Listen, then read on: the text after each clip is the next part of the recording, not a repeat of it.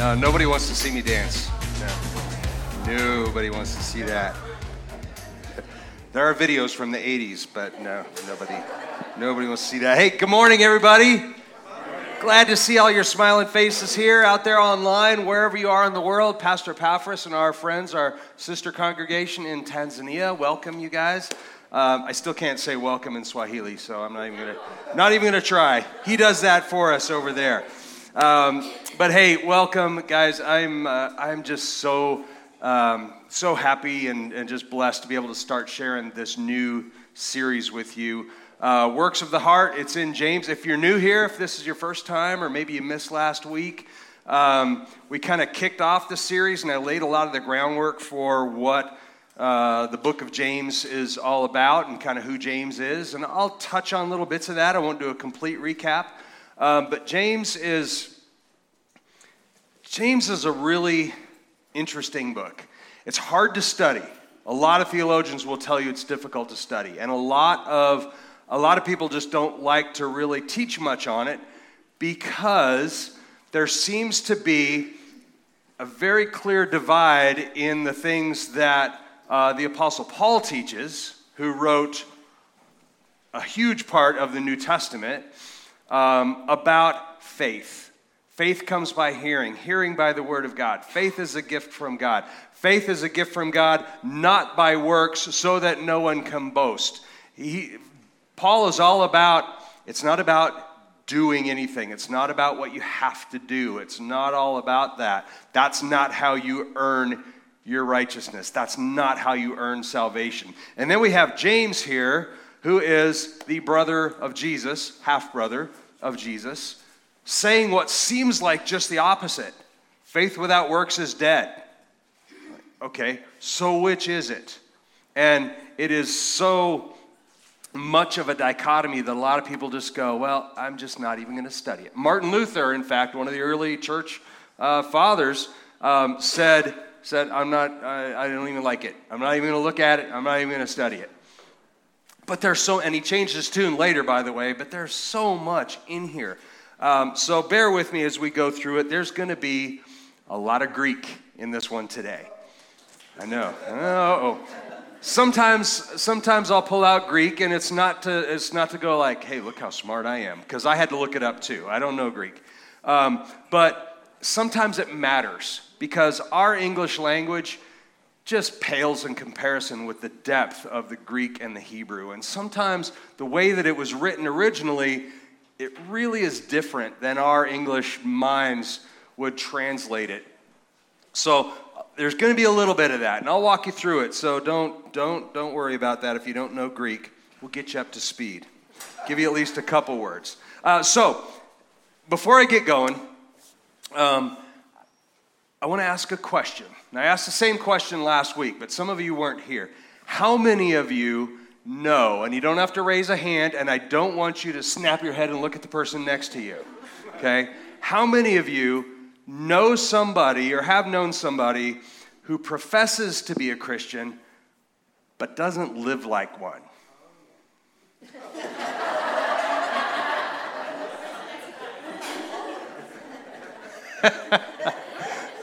That's perfect timing, Bonnie. Perfect. Perfect timing. How, have you ever been surprised when you find out that somebody's a Christian? Like, for whatever reason, you suddenly find out somebody that you've known for a while is a Christian, and you're like, really? Because I wouldn't have known if you didn't tell me. And then here's a hard question Is it you? Yeah. That's a hard question. And I don't mean that to be condemning by any means. But if that's you, if you fall into any of those categories, you should want to study the Epistle of James. And I say epistle, it's called the book of James, or you can call it the epistle. And an epistle is just a word that just means letter.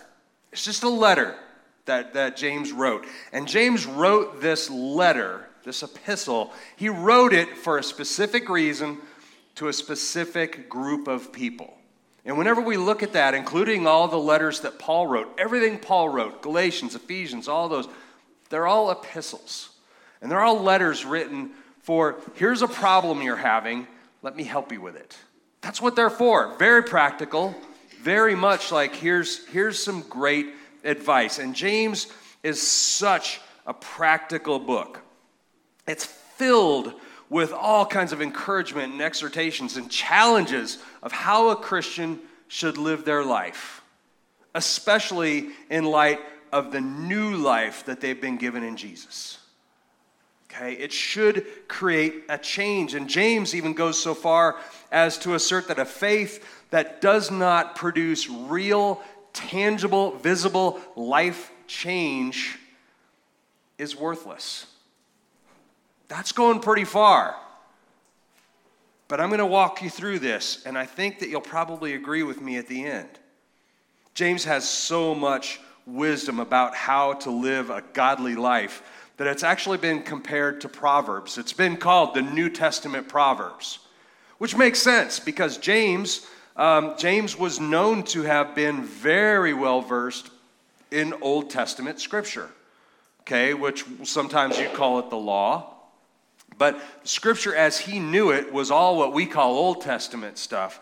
Um, and he was very well versed in that, and he was writing to an audience who was also very well versed in it. The audience that he was writing to, what they were is that they were Jews who had converted to Christianity. They didn't call it Christianity yet at that time, but they had converted to followers of Jesus Christ, but they had been scattered. They were all a part of the early Jerusalem church, at least most of them, and they got scattered because of all the persecution that was going on uh, by Herod and so many others.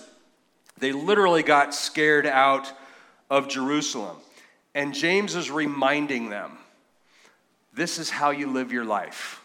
Now that you're not with us, it'd be as if something happened to us here and we could no longer meet here, and for some reason we had to scatter. It'd be like I'm writing a letter to you saying, Don't forget who you are.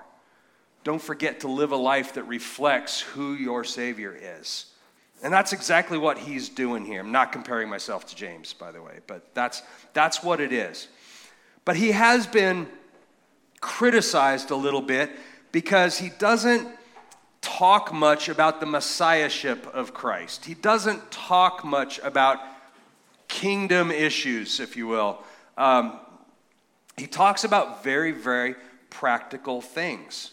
He really doesn't even talk much about uh, the resurrection and those things, all the things that are kind of staples of other letters, he doesn't talk much about those things. But what he does do is he talks about how to apply the teachings of Jesus Christ, how to take what Jesus taught and how to apply it to your life.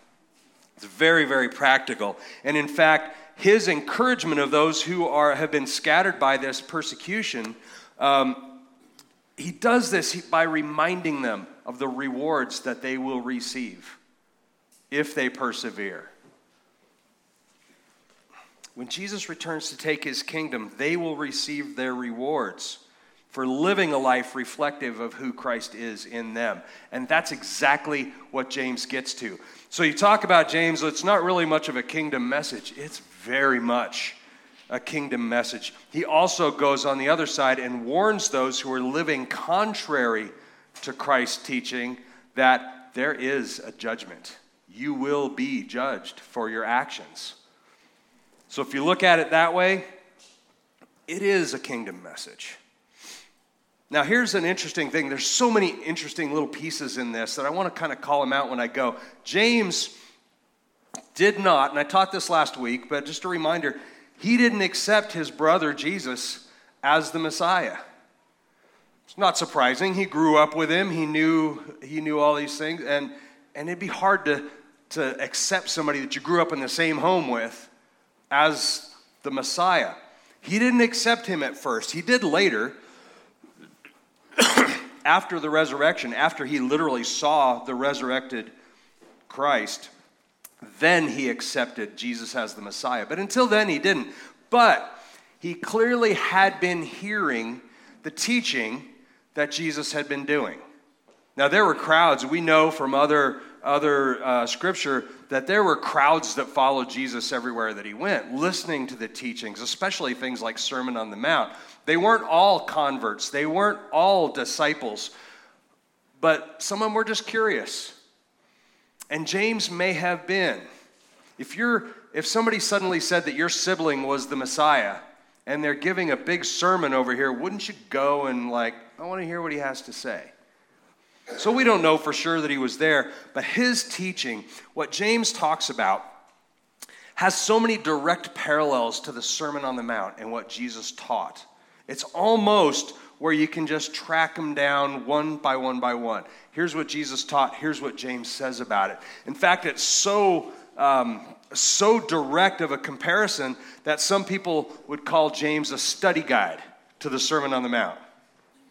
Okay, now that doesn't do it justice, but it follows closely along.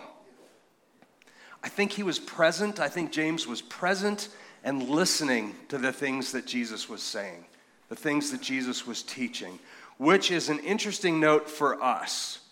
When we talk to somebody and we share the gospel with them, whether it's just wisdom or, or we share the true gospel of Jesus Christ, and we get cold shoulder, we get a blank stare, we get nothing. A lot of times we think, well, that just that didn't do any good. Never underestimate the power and the impact of your words. I remember clearly, I remember clearly growing up in my life, not really knowing Christ, not really having a, a relationship with Him, certainly. I didn't even know that was possible most of my life. Um, but people were speaking scripture to me. People were speaking the words and the wisdom of Jesus. And I knew who He was, and I knew some of the teachings, but it didn't even make sense to me. And not only did it not make sense, I didn't really care about it. Then, when that time came where I gave my life to Christ, infilled with the Holy Spirit, I look back at all these times and I went, I get it now. All those things people were telling me that I was just shrugging or rolling my eyes or not even paying attention to, now they make sense to me. And I think that's what's happening here with James. Suddenly, after being seeing the resurrected Christ, after being filled with the Holy Spirit, then all of a sudden all these things come back and he's like, I get it now. And we have this epistle from him. And he is so much more. James James is not about here's what you should know. Okay? Matthew's very much here's here's what you should know. Here's the the lineage of Jesus. Here's here's all these things.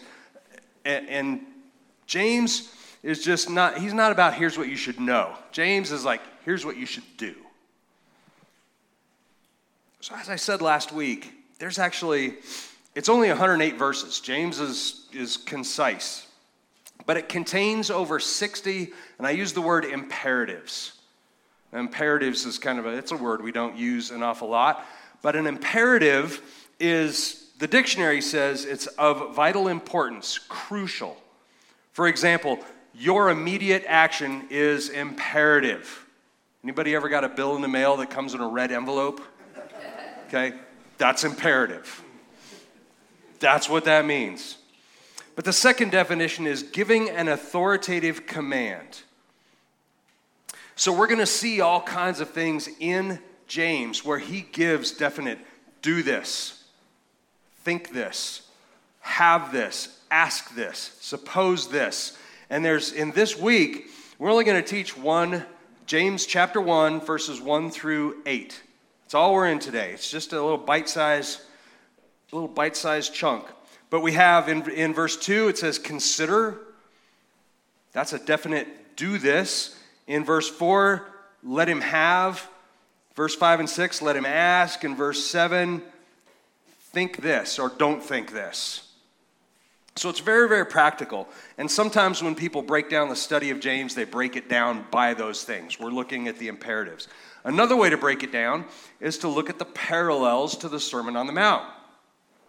We're going to do both. So you get treated to both. I'm not going to spend a lot of time on that, but I do want to show that there is a parallel there. So, what I'm going to do, if you have your Bible with you, grab it. Uh, I use the NASB, the New American Standard, so you can follow along. If you have a different version, it'll be translated a little differently, but don't worry about that. Or if you don't have it, just listen. I'm going to read the first eight verses because I want you to listen to it in context and just think about what's going on here as I read through. So, James 1 1 through 8. James, a bondservant of God and of the Lord Jesus Christ. To the 12 tribes who are dispersed abroad, greetings. Consider it all joy, my brothers and sisters, when you encounter various trials, knowing that the testing of your faith produces endurance. And let endurance have its perfect result, so that you may be perfect and complete, lacking in nothing. But if any of you lacks wisdom, let him ask God, who gives to all generously and without reproach, and it will be given to him. But he must ask in faith, without any doubting. For the one who doubts is like the surf of the sea, driven and tossed by the wind. For that person ought not to expect that he will receive anything from the Lord, being a double minded man, unstable in all his ways. There's a lot there. There's a lot of to dos and a lot of practical stuff. Let's go verse by verse. Let's break it apart now and let's go, let's go individually, see what's going on here. So, James 1 1, we have that on screen. James, a bondservant of God and of the Lord Jesus Christ, to the 12 tribes who are dispersed abroad, greetings. Here's your first Greek lesson the word bondservant. The word bondservant is a Greek word doulos and it means a slave who chooses to serve out of indebtedness. So it doesn't mean you were captured and forced into slavery. It means you chose to do that out of, out of a debt. Typically, you're trying to pay back a debt. That's what a bond servant is. James is saying, I have made a free will decision to serve God and the Lord Jesus Christ. That's the first thing that he says. Again, he's writing to these Jewish believers who have been scattered. A word for them is diaspora. If you've ever heard the word diaspora, that just means a bunch of like minded people who were, who were scattered for whatever reason. That's who he's talking to here. In this case, scared out of, out of the Jerusalem church by the Romans and Herod. Something interesting here, he says, to the 12 tribes who are dispersed abroad. Now, that's two things. It's a common, it's a common Hebrew greeting back then. They would say that to each other. The idea of what tribe you came from and being a part of the 12 tribes was, was a big deal to them. But specifically, what he's doing here is he's reminding them of who they are. Like, I don't care where you are, I don't care why you got scattered, I don't care what's going on in your life, the struggles you're going through right now. This is who you are.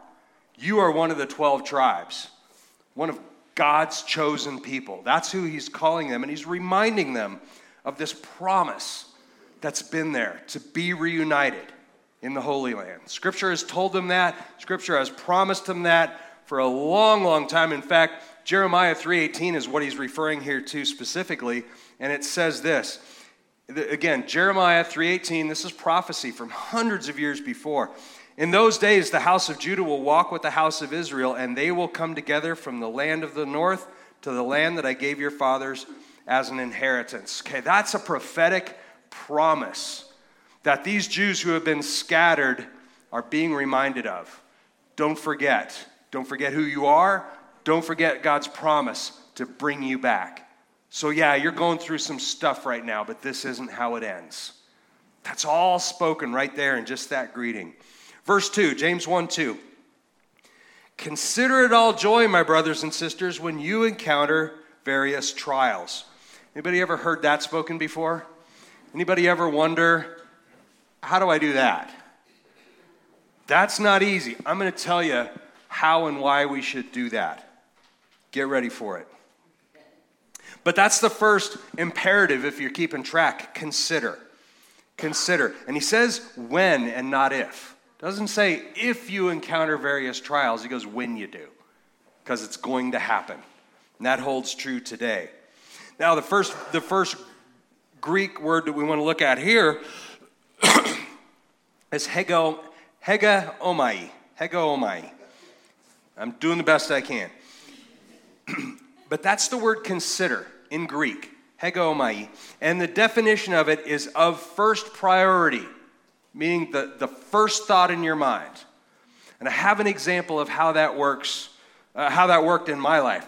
I remember when I first became a Christian first became a, a, practicing Christian, knowing Christ and really having Him in my heart, I remember meeting uh, a person, she was actually a, a, pastor, and they were telling me a story, her and her husband telling me a story about how they were driving down the road, an icy road in the middle of the winter, and they lost control of their car, and it started heading over towards the bank, and there was a creek right over the edge of the bank. Okay? And the first thought in her mind, the thing that she just screamed out the minute the car lost control, was, Lord Jesus, save us. And I thought, would that be the first thing that came to my mind yes. if that happened? It might now, but it wouldn't then. And I remember thinking, that's what it means to have so much faith in Jesus Christ that your first thought is, Jesus, save me, not, eh, yeah, fill in the blank. But that's what this word means. Consider. It means of first priority, it's the first thing in your mind. Instead of thinking, how am I going to get out of this? You go, I know who can get me out of that. And that's your first thought. Okay, so hang on to that. Now, the parallel, if you're following along to the Sermon on the Mount, that's from Matthew 5, 10 through 12. And I won't read the whole thing, but it's the one that says, Blessed are those who have been persecuted for the sake of righteousness, for theirs is the kingdom of heaven. And then it goes on to say, Blessed are you if people insult you and persecute you and falsely say all kinds of evil things against you? Rejoice and be glad. Okay, so the challenge here here's the challenge for us today. When you're faced with a trial, not just to get through it, how do I get through this? But to have your first thought, to have your impulse be, yay, a trial. Easy, right? Okay, we're done. You can go home, just live that. Yay, a trial. Okay. How do we do that? That's hard.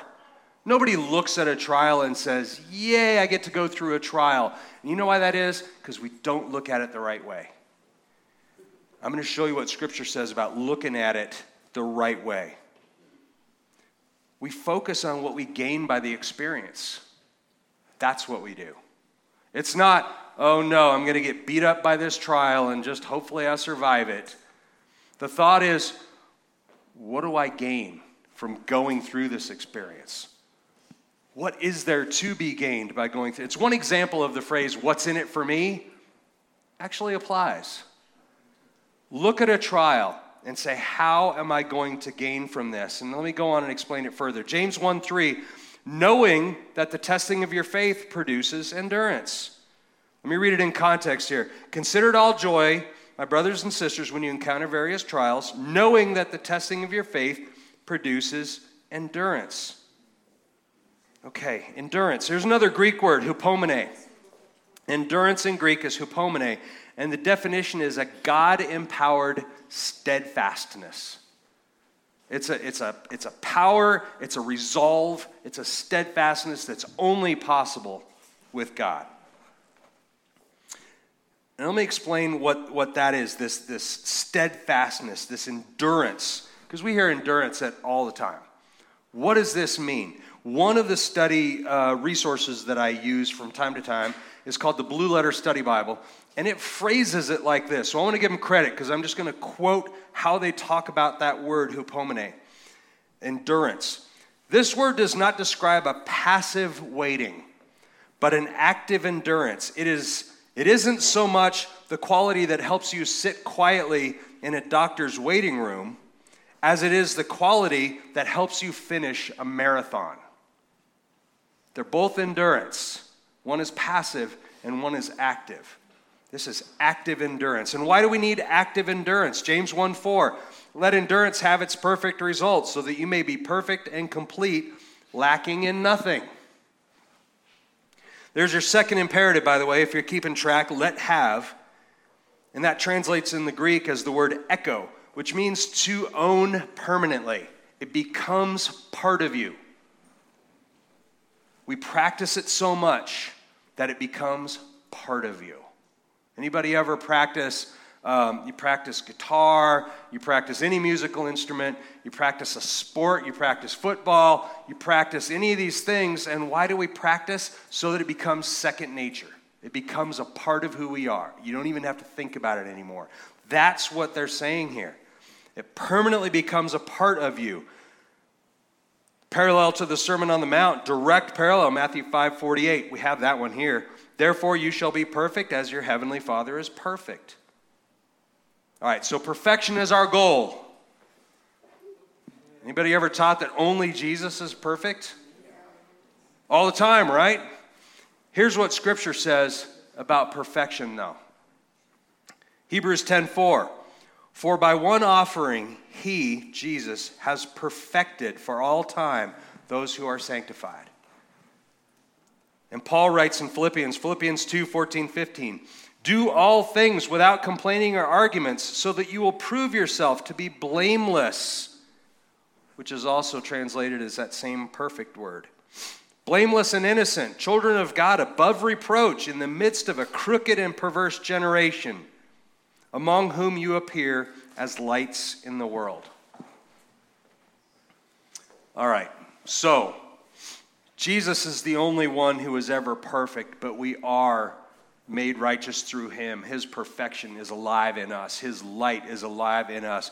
How do we manage to hold on to that, and not only to hold on to it, but to display it and live it in a world that's a little messed up right now? Anybody agree the world is a little messed up right now? Did you catch what Paul wrote to the Philippians, though, over 2,000 years ago? In the midst of a crooked and perverse generation, among whom you appear as lights in the world. We are no more messed up now than this world has always been. But we are still called to be lights, to be lights to this world. So, how do we do it? James 1 5. If any of you lacks wisdom, let him ask God, who gives to all generously and without reproach and it will be given to him. Okay, there's a lot to chew on right there. That's the third imperative, by the way, if you're keeping notes. Let him ask. It's just something to do. And that word, let him ask, in the Greek is petition. So, the parallel to Sermon on the Mount, by the way, is Matthew 7, 7 and 8. And it's ask and it will be given, and you will find. Knock and it will be opened. For everyone who asks receives, and the one who seeks finds, and the one who knocks, to the one who knocks, it will be opened. That word wisdom, the word wisdom, again, here another Greek lesson. I told you there's going to be a ton of it. Is Sophia. Anybody ever? Anybody know anyone named Sophia? Translates as wisdom. Beautiful name. But what it really means is divine insight and clarity.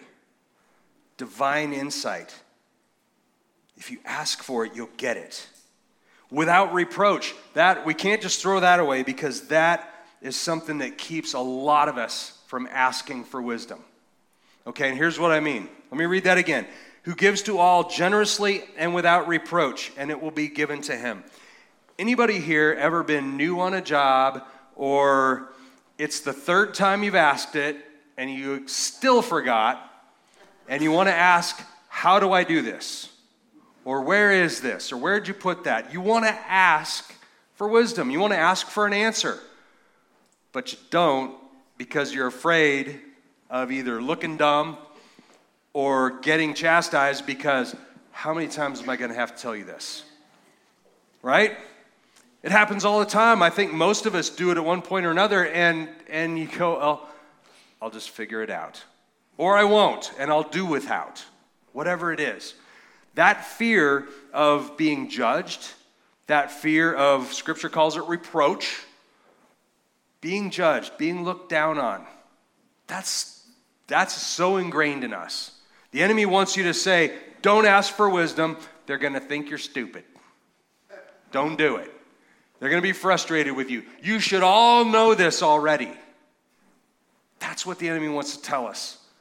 But that is not true. That's why scripture says he gives to all generously and without reproach. He's not going to judge you. No matter how many times you ask him, no matter how many times, he's not there going, oh my gosh, okay. One last time. And then you're on your own. The Holy Spirit never says that, never tires of us going to him. So, the question then, if that Greek word translates, if that Greek word let him ask, or that phrase translates as petition, how do we petition God? how do we do that? Do we stand out in front of a grocery store with a clipboard? That kind of petition? We pray. By the way, after we are putting together, you heard Pastor Gabe talk about a prayer team. After service, if I forget to mention it after we do communion, we have a prayer team that is just, they just want to pray for you. They want to pray with you. And so, right after, when we start our communion, in the back, uh, by the two benches that are back there, you will find our prayer team back there. And if you need prayer for encouragement, if you need prayer for wisdom, if you need prayer for healing, whatever you need prayer for, they are there. And so I want to say that while it's on my heart so I don't forget, because prayer is powerful. Prayer is so powerful. That's how we petition God. Now, listen to this about prayer. This is another one of those practical things that can seem hard. So listen, James 1 6. But he must ask in faith without any doubting. For the one who doubts is like the surf of the sea, driven and tossed by the wind. So, how do we ask in faith? Paul says faith comes by hearing, and hearing by the word of God. So, you ask in faith because you've already heard from the Holy Spirit what to ask for. It seems easy, it's not always that easy. Now, I don't often study from the NLT version. Anybody here have an NLT that they use commonly? I love the NLT translates that phrase in a way. I want to read the NLT version. Again, James 1 6 in the NASB, but he must ask in faith without any doubting, for the one who doubts is like the surf of the sea. In the NLT, James 1 6 says, But when you ask him, be sure that your faith is in God alone. Do not waver. For a person with divided loyalty is, an unsettled, is as unsettled as a wave of the sea that is blown and tossed by the wind. So here's the question that comes out of that. When you pray, do you pray, but do you hedge your bets? Do you pray, but say in the back of your mind, well, if he doesn't answer it, then here's my plan B? Do you pray out loud in such a vanilla way that it could be taken anyway? You hedge your bets by praying, God, if it's in your will, I've done this.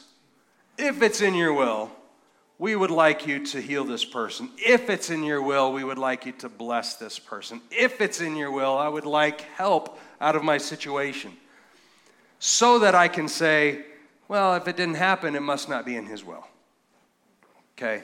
That's not entirely wrong, but if you're hedging your bet saying, well, if God doesn't come through, at least I haven't made myself look stupid by saying, I know He's going to do this, is that truly faith then?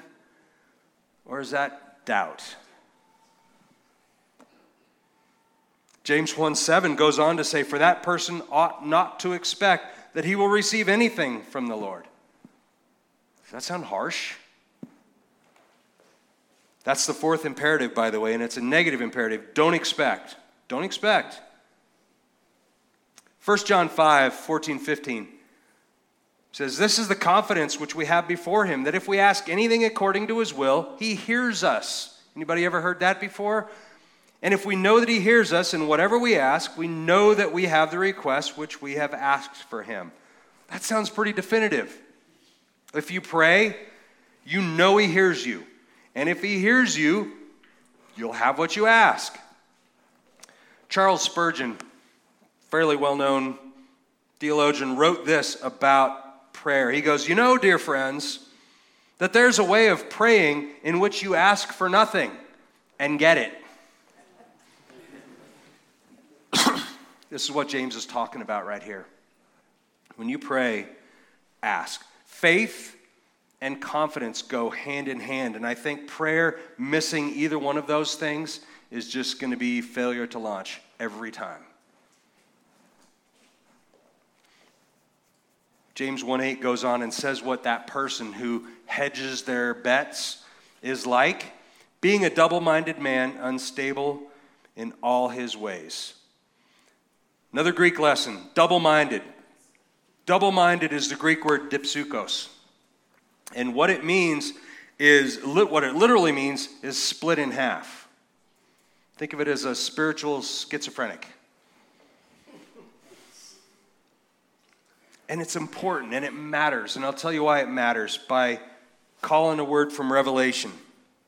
If you think of somebody who is, is double minded, half their brain is here and half their brain is here. One of the scriptures that immediately pops to my mind is Revelations 3 15, 16. I know your deeds, that you are neither cold nor hot. Ever heard that one? I wish that you were cold or hot. So because you're lukewarm and neither hot nor cold, I will vomit you out of my mouth. We're not called to be double minded. We are called to make a stand, have faith. Your choice, your faith, your confidence is in Jesus Christ and Him alone, not any plan B that we're going to come up with. That's where our faith is. And that scripture from Revelation is all the more appropriate as I now I'll wrap up the study and I'll explain to you why steadfastness and patience, which is what he talks about being produced by going through a trial, going through a trial will produce patience, will produce endurance as we approach the end of days. Anybody think we're getting closer to the end of days? The newsflash for you every day we're getting closer to the end of days. We don't know when that day will come, but I can tell you that we will experience trials. We will experience trials unlike anything this world has ever known. And you can't persevere through a trial unless you've practiced persevering through a trial. Anybody here learn how to drive a car simply by reading the manual? Anybody here ever learn how to, to set up and work your computer just by reading the manual? Or do you look at it and go, no, I, I have no idea what that's saying. Anybody here a Bronco fan? Okay, talk about perseverance. But one of the one of the knocks that the coach, the ex-coach Hackett got, nice guy. He's he, he was a very nice guy. He's almost too nice because one of the knocks that he constantly got is he didn't make his team practice football. They didn't wear pads, they didn't hit, they didn't do anything, and he was fearful that they were going to get hurt. And that it was going to be difficult and he's going to lose players. So he said, "Okay, we're just not we're just going to we're just going to walk through. We're going to read the playbook, talk about the playbook, and we're just going to kind of walk through everything." That's not practicing. And so when the time came, they had no idea how to play the game. It's like they had forgotten it. We prepare for the coming of Christ's kingdom by living a life reflective of Him, regardless of, and in many ways, especially because of, the trials that we're going to face. And we do that by living an active life of obedience to the Word of God. So when James says faith without works is dead, we'll study that scripture in a couple weeks. But when he says that, He's saying this. You are going to face a trial, and there is a godly way to handle that trial. And that will protect you, and that will prepare you for the real trials in life that are to come. We can expect them and we can look forward to them. This is how we face it with joy. This is how we say, Yay, when we face a trial, because we know that they're producing endurance in us. They're producing perseverance. That's what the trials do. They are equipping us to stand firm in the face of trial. And by that, we will receive the reward. That's why. What reward, you may ask? Revelations 3:21. The one who overcomes, I will grant to him to sit with me on my throne, as I also overcame and sat with my Father on his throne. That's the reward for perseverance during a trial. That's how we can look at a trial. If we look at it with the right mindset and say, This is preparing me. I don't care if it's a flat tire or, or a financial issue, whatever trial you're facing, it's preparing you to face those things and face them with the Holy Spirit, with the wisdom of God, in a way that brings His light to this world. If we profess to be Christians 364 days of the year, and on that last day we face something and we completely lose our minds, what have we gained? Nobody's going to be perfect. It's not condemnation. Nobody's going to be perfect. But here's the thing people are watching you. People are watching Christians. How are you going to deal with a trial? Because I know how I deal with a trial. It's probably not very Christian like. I'm quoting someone else, not me. I would. I want to finish this up. I remember I, I said the first week I taught um, Martin Luther, I taught that Martin Luther was, he had a problem with this epistle. But he later, very shortly later, wrote an introduction to a study on the book of Romans. Book of Romans, which Paul wrote, which was all about faith. And Martin Luther writes this Oh, it is a living, busy, mighty thing. Let me start over. Oh, it is a living, busy, active, mighty thing, this faith. It is impossible for it not to be doing good things incessantly. It does not ask whether good works are to be done, but before the question is asked, it has already done this and is constantly doing them. Whoever does not do such works, however, is an unbeliever. There's a flip. He gropes and looks around for faith and good works, but knows neither what faith is nor what good works are. Yet he talks and talks with many words about faith and good works. Let's pray. Father God, see my heart. See my heart in this world. I know, I know that perfection is our goal. I am called to be a reflection of you, and I fail more often than not. But Lord, I know that your grace and your mercy abounds, and your grace and your mercy cover those things. And so I don't have to be fearful that I'm not reconciled to the Father, but Lord, I should be joyful. I should be joyful that you are using me to show this world your light. So, Father, those times when my mind is not focused on you, those times when I, when I hedge my bets, I will pray, but I'll also come up with a plan B. Lord, help me to just focus on you and your plans and your purposes in my life, and help me to face that with joy. Whatever the outcome, help me to face it with joy, knowing that you are preparing me. You are preparing me for the reward that comes. And that reward is promised. I stand on that promise as I stand on all the promises in your word. Father, I thank you and I praise you in Jesus' name. Amen. Amen. Amen. All right, guys, we're going to take communion now. Don't forget, we have prayer team in the back. The way we do communion here, um, if you if you call Jesus your Lord and Savior, you're invited to take communion with us. You don't have to be a part of this church or anything. But it is a declaration that yes, I hear the words of the Lord. I hear my marching orders in this, and I say yes. Doesn't mean we're going to be perfect. Nobody can promise to be perfect. But we can promise that it matters and that we will do our best to be a reflection of Him, to bring that light into this world.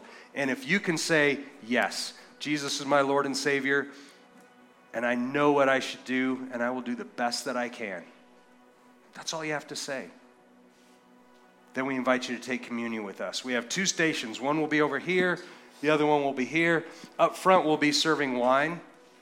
And then we have bread and little gluten free crackers. And what we do is you just dip in the wine and you take it that way. In the back, next to the door there, we have a self serve station. That is juice back there. And if you want to take that uh, or you don't want wine, you want to serve yourself, go back there and do that. But let's also move around, take advantage of the prayer team in the back. We can pray for one another. Let's just pray the Lord, the Lord would take this message and make it alive, make it real in our hearts. And then let's go out and walk it out in our lives. Amen? Thank you, guys.